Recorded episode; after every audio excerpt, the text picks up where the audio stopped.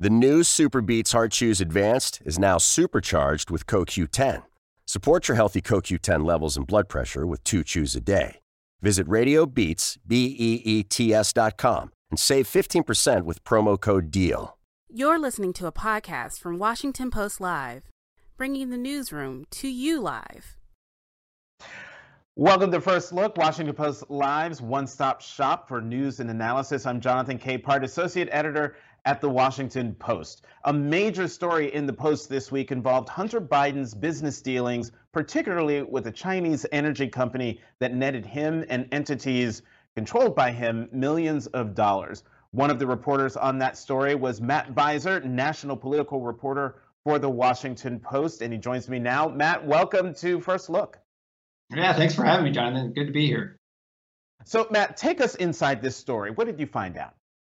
So we examined this 14 month period uh, starting in August of 2017, uh, where Hunter Biden entered a business arrangement with several Chinese executive executives from a company called CEFC. Um, that is a, a, large energy conglomerate um, with close ties to the Chinese government uh, through some of their, their officials. Um, and they entered this agreement to, to sort of pursue um, oil, energy, gas deals um, around the world and, and in the United States. Um, over the course of those 14 months, uh, Hunter Biden got about $4.8 million transferred to his accounts, according to the bank records that we reviewed. Um, 3.8 million of that was for consulting, but none of those projects ever worked out that they had pursued. Um, another million dollars was for a legal retainer um, for a gentleman called Patrick Ho. He, he was a, had ties to CEFC as well. Uh, Ho was arrested several months after Hunter signed this contract to have uh, to be his his lawyer, uh, but a different lawyer represented him in this um, bribery scheme that that he that Patrick Ho was involved with. Um, and then some of that money, 1.4 million, went to James Biden, uh, who is President Biden's brother, Hunter's uncle. Um, we should say that we found no criminal wrongdoing here, but at the moment, uh, Hunter is under uh, federal investigation, um, likely related to his taxes, uh, potentially related to some of his income from from Chinese entity entities. Um, and then just lastly, one quick note on our sourcing is that we reviewed a lot of material, including bank and court records and government documents.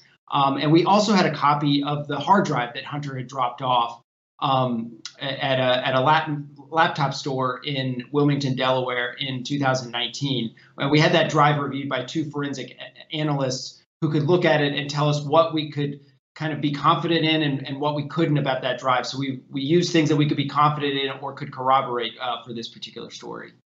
Well, I'm glad you brought that up because um, you went to great lengths to verify the authenticity of the emails that I, I, I believe were on that that hard drive. Uh, tell us about the process that was taken to to determine the authenticity of those emails. Yeah, so so there's there's about 130,000 emails uh, on on the drive. Uh, so we had these analysts look at those emails and review them.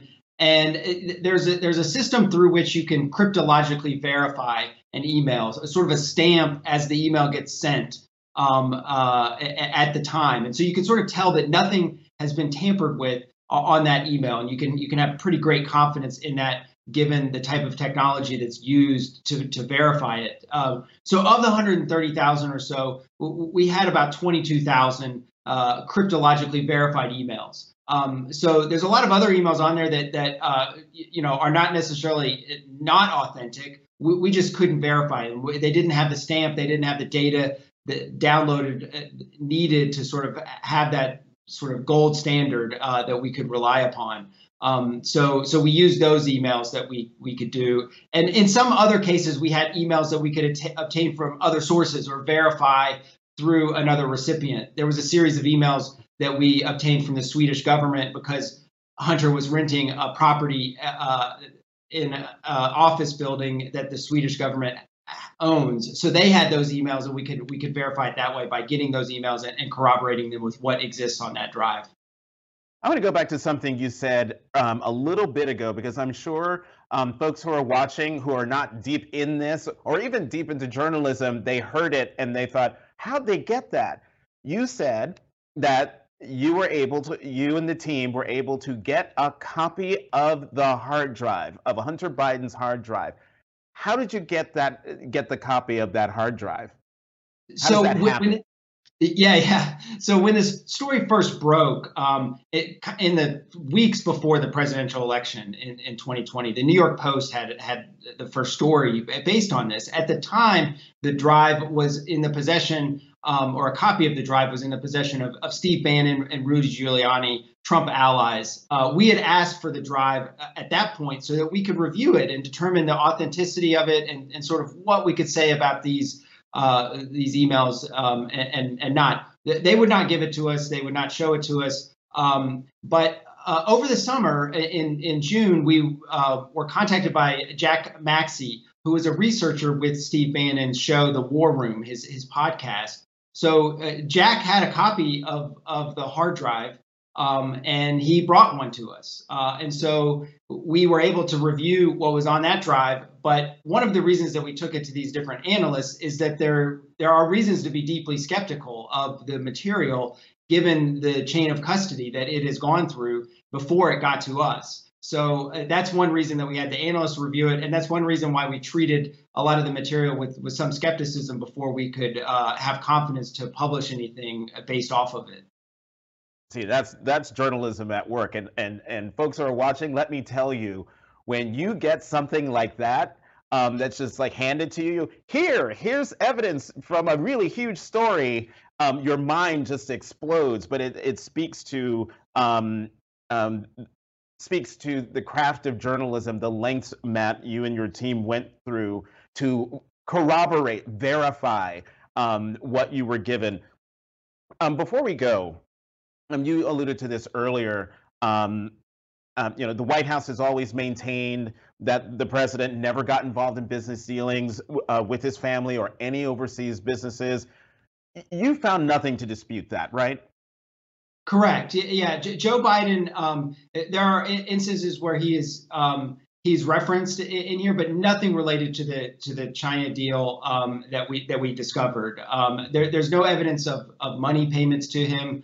Um, he's of course released his tax return, so there's there's been no evidence of him benefiting uh, through this um, through this particular deal. Um, and so, uh, and there's no uh, strong evidence that he had knowledge of the of the deal that came to fruition. There was an earlier deal that that Hunter did pursue, um, and and there's there's one particular email that references the big guy and, and 10% for the big guy, which um, is the illusion is that that is Joe Biden, and that claim has always been in dispute, and and we found nothing on the drive that would illuminate uh, anything about whether Joe Biden had entered into any discussions um, uh, you know, related to any of the deal. So I, I, think the main implications for him, quite frankly, are w- whether the decisions of his son, whether his decision to sort of, you know, try to have a blind eye about the business deals that his son was pursuing was a good decision or not. Um, you, you, saw that with Burisma, with the, the Ukrainian gas company that Hunter was involved with, which got great discussion uh, during the presidential campaign. And you see that with the China deal,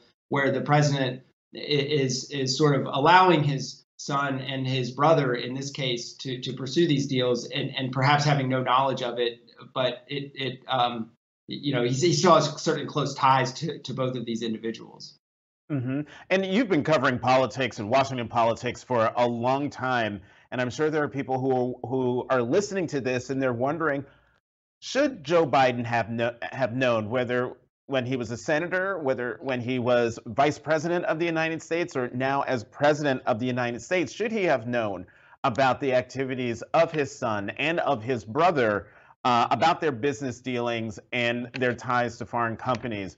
Uh, what do you make of, of folks who are thinking in that manner?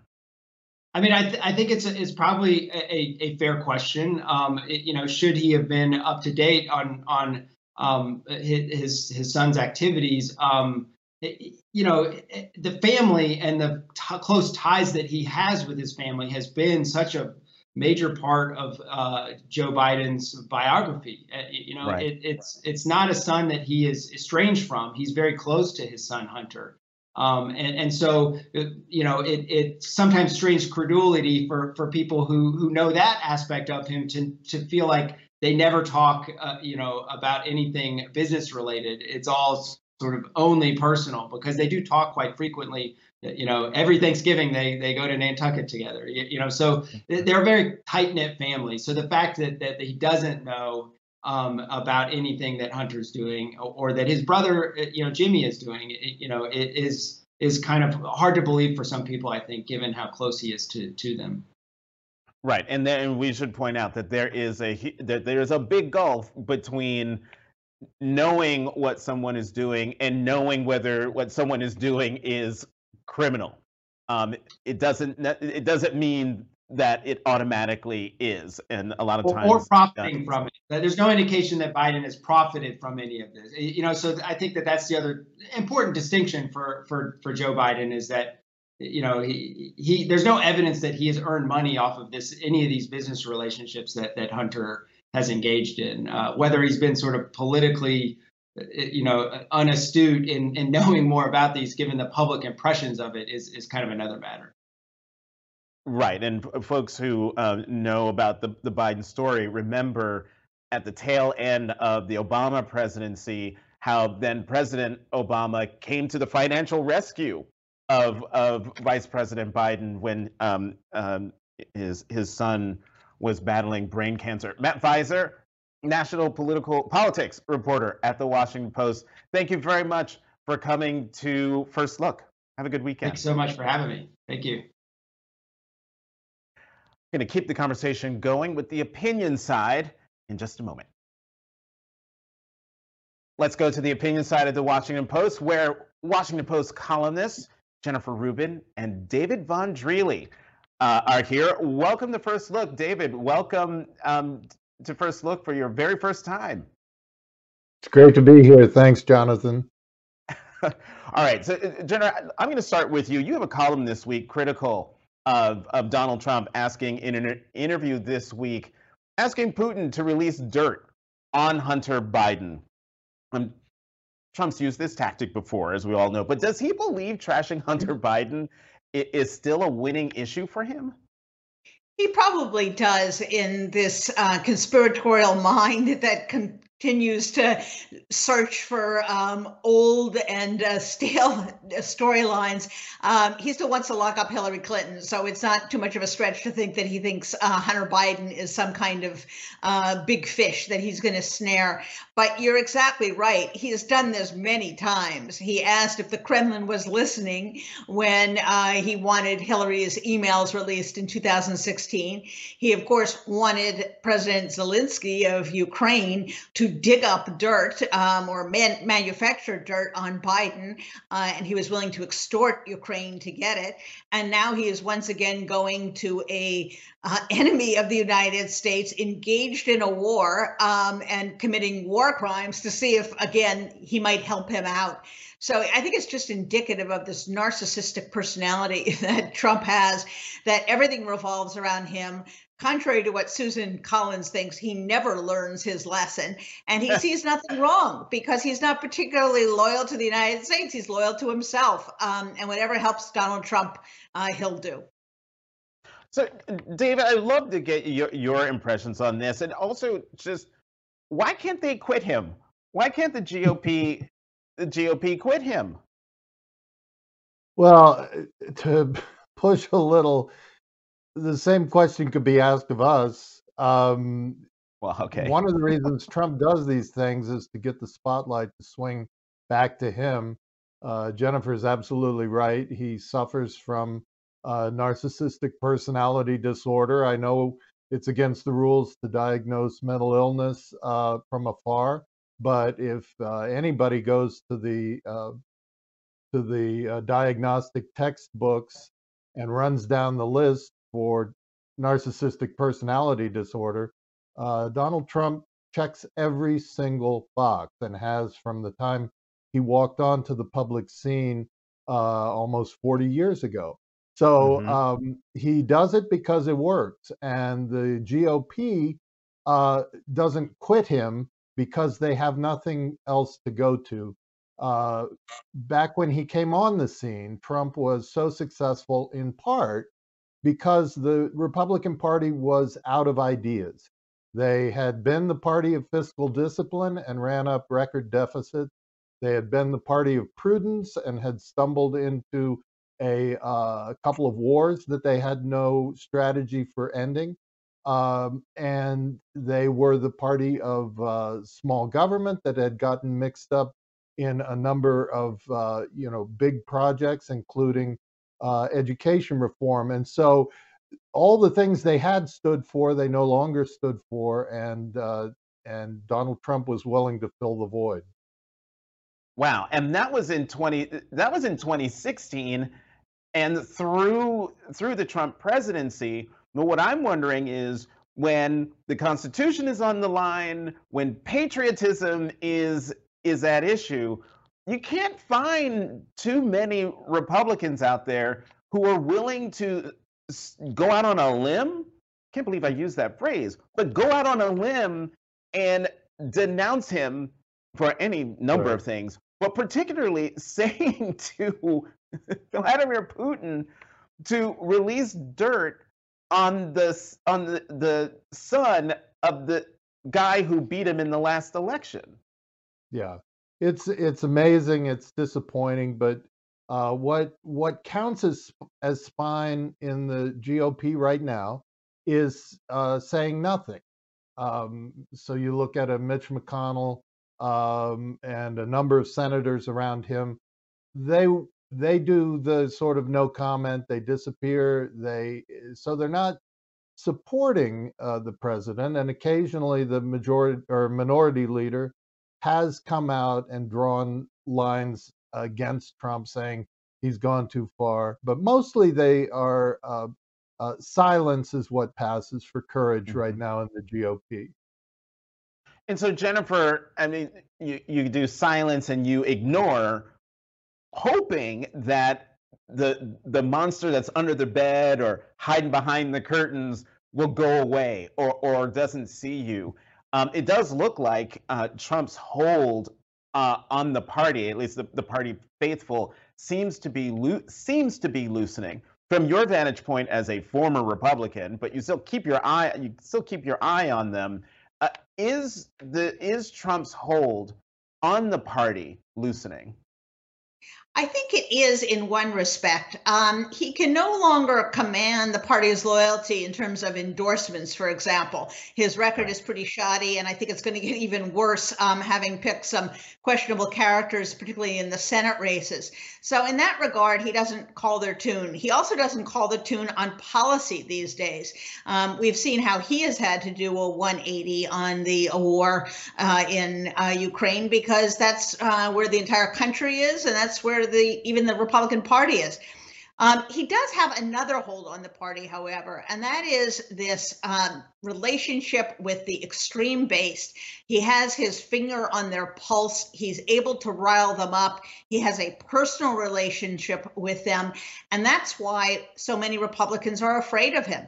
He is mm-hmm. afraid, uh, they are afraid rather, that he will sick the base on them, that they'll get primary, that people will write nasty things about them and send nasty emails and send nasty texts and skewer them on social media. And that kind of fear of um, Donald Trump's wrath and the base's wrath is what I think promotes this massive cowardness um, by the uh, Republican Party. So it's a peculiar situation. He doesn't really control what they do or who gets elected, but he sure does um, exercise this kind of psychic control over them. And what's more, um, if he decides to run in 2024, I don't see that there's any other Republican who's going to really um, match him stride for stride, who's in that camp. Uh, you might see Liz Cheney, you might see um, a uh, Adam Kinzinger, but in terms of um, what passes these days for the um, base or the conservative uh, mainstream of the party, I hate to use that word because they're not conservative, um, he's not going to get many challenges if he runs. Let's um, switch gears to talk about Russia's war uh, on Ukraine. And I'm going to stick with you, Jennifer, because the White House this week released an intelligence finding that concluded uh, Putin is being misled by advisors about just how poorly uh, the war is going in Ukraine. How significant is this? Uh, and I'm asking this because I don't remember um, well, maybe I just wasn't paying attention. A time when um, the White House and uh, is declassifying information and getting in the head of of an adversary, a major adversary like this. This is one very significant change we've seen in the Biden administration, and they did this in the run up to the war, of course. Um, they released information showing that the Russians were prepared to use false flag operations and detailed videos that they were planning on using in order to uh, psych up their uh, military and uh, their domestic uh, audience. So I think that is an innovation. It's worked extremely well because I think they were able to, for once, um, capture the public opinion, capture the message. Um, and of course, now that the war is going very poorly, um, they continue to reveal these things. Um, they continue to, as you say, get in his head. Um, and whether this is true or not, um, you now can imagine uh, already isolated, paranoid Putin thinking, hmm, have my advisors misled me? Right. Um, and who is telling the White House that they've misled them? So it's really, you know, mirrors and mirrors and mirrors. Um, and this is what you do in a successful intelligence, uh, counterintelligence operation. Um, you make the guy who's on the run even more paranoid and even more scared and questioning his right. advisors even more. And, and, so, David, you know, this dovetails nicely with what I was going to ask you. It might make him more paranoid, but do you think it it makes him makes Vladimir Putin more dangerous because this is a guy folks were saying before the run up to the war, um, we don't know what he's going to do. Well, now we, we we see what he's doing, but could he do even worse? He certainly can do worse, Jonathan. I mean, he he's in possession of a uh, of, of, a world-destroying uh, nuclear uh, arsenal. So he can do uh, whatever bad thing you can imagine. He can conceivably do it. There's a lot of question about uh, whether his military would follow his orders if he brought down some apocalyptic uh, end of times nightmare. I don't think he's going to go there. Um, I think we're seeing what he's willing and, more importantly, what he's capable of doing. Um, and so, d- does this kind of mind game make him more dangerous? He, he's awfully dangerous as it is. And I yeah. agree with uh, Jennifer that this is has been and continues to be an effective technique. My guess, and it's purely a guess, is that this is based on more than just uh, spies sitting around in, in Langley trying to think of how to get in his head and that it's actually based on either human intelligence or intercepts, and that he actually has been complaining about being misled. And now we're feeding that right back to him and saying, you can't talk to anyone without us knowing what you're saying. And uh, that is a demonstration of America's uh, power and capability, which, you know, the big headline from this Ukraine war, besides the suffering of the Ukrainian people for no reason, is the, the big headline is just the enormous disjunction between Western power and Russian power. They are not on the same level, and uh, and that has to be uh, a shock to Vladimir Putin, who thought he was leading the West around by the nose. Um, we've got um, a little bit of time left, so we have to talk about Ginni Thomas, her husband, Justice um, Clarence Thomas, and just about the Supreme Court. And David, you wrote a column uh, all about this this week, and it highlights um, the significance um, of Justice Thomas. And I'm wondering, I mean, after the Chief Justice, Justice Thomas is the most influential justice um, as the leader of the the conservative majority, is he not? Yeah, this is uh, uh it, snuck up a little on me, and I, I try to keep an eye on the court. But uh, Justice Thomas has always been uh, very much uh, a, a, lone wolf uh, in terms of his judicial philosophy and ideology. He was often paired with the late Justice Antonin Scalia as a as a duo, but really they have very different views on many subjects. Um, and uh, certainly, uh, you know, the progressives in America have been dismissive, scornful of Clarence Thomas his whole career. Well, we wake up now, and he is the senior associate justice on the court. And what does that mean? It means that anytime he's in a majority and John Roberts, the chief, is not in that majority, Clarence Thomas assigns the opinion writing. That is mm-hmm. what passes for power and influence at the Supreme Court is the ability to assign opinions. And so he is now the number two guy on the court, and that makes uh, you know sort of his breakfast table talk uh, maybe more relevant than it would have been uh, mm-hmm. under different circumstances. Jennifer, as usual, I don't know how to tell time, which means that we have less than a minute left. Um, your final thoughts? Uh, the Clarence uh, and Judy Thomas um, scandal is important for two reasons. One, it shows how deep the intellectual rot is on the right. And secondly, it raises real questions. Um, why doesn't the Supreme Court have a mandatory code of ethics? And what do you do when a Supreme Court justice apparently violates them? Uh, and uh, you don't really have impeachment because impeachment doesn't work, as we have found out under uh, Donald right. Trump.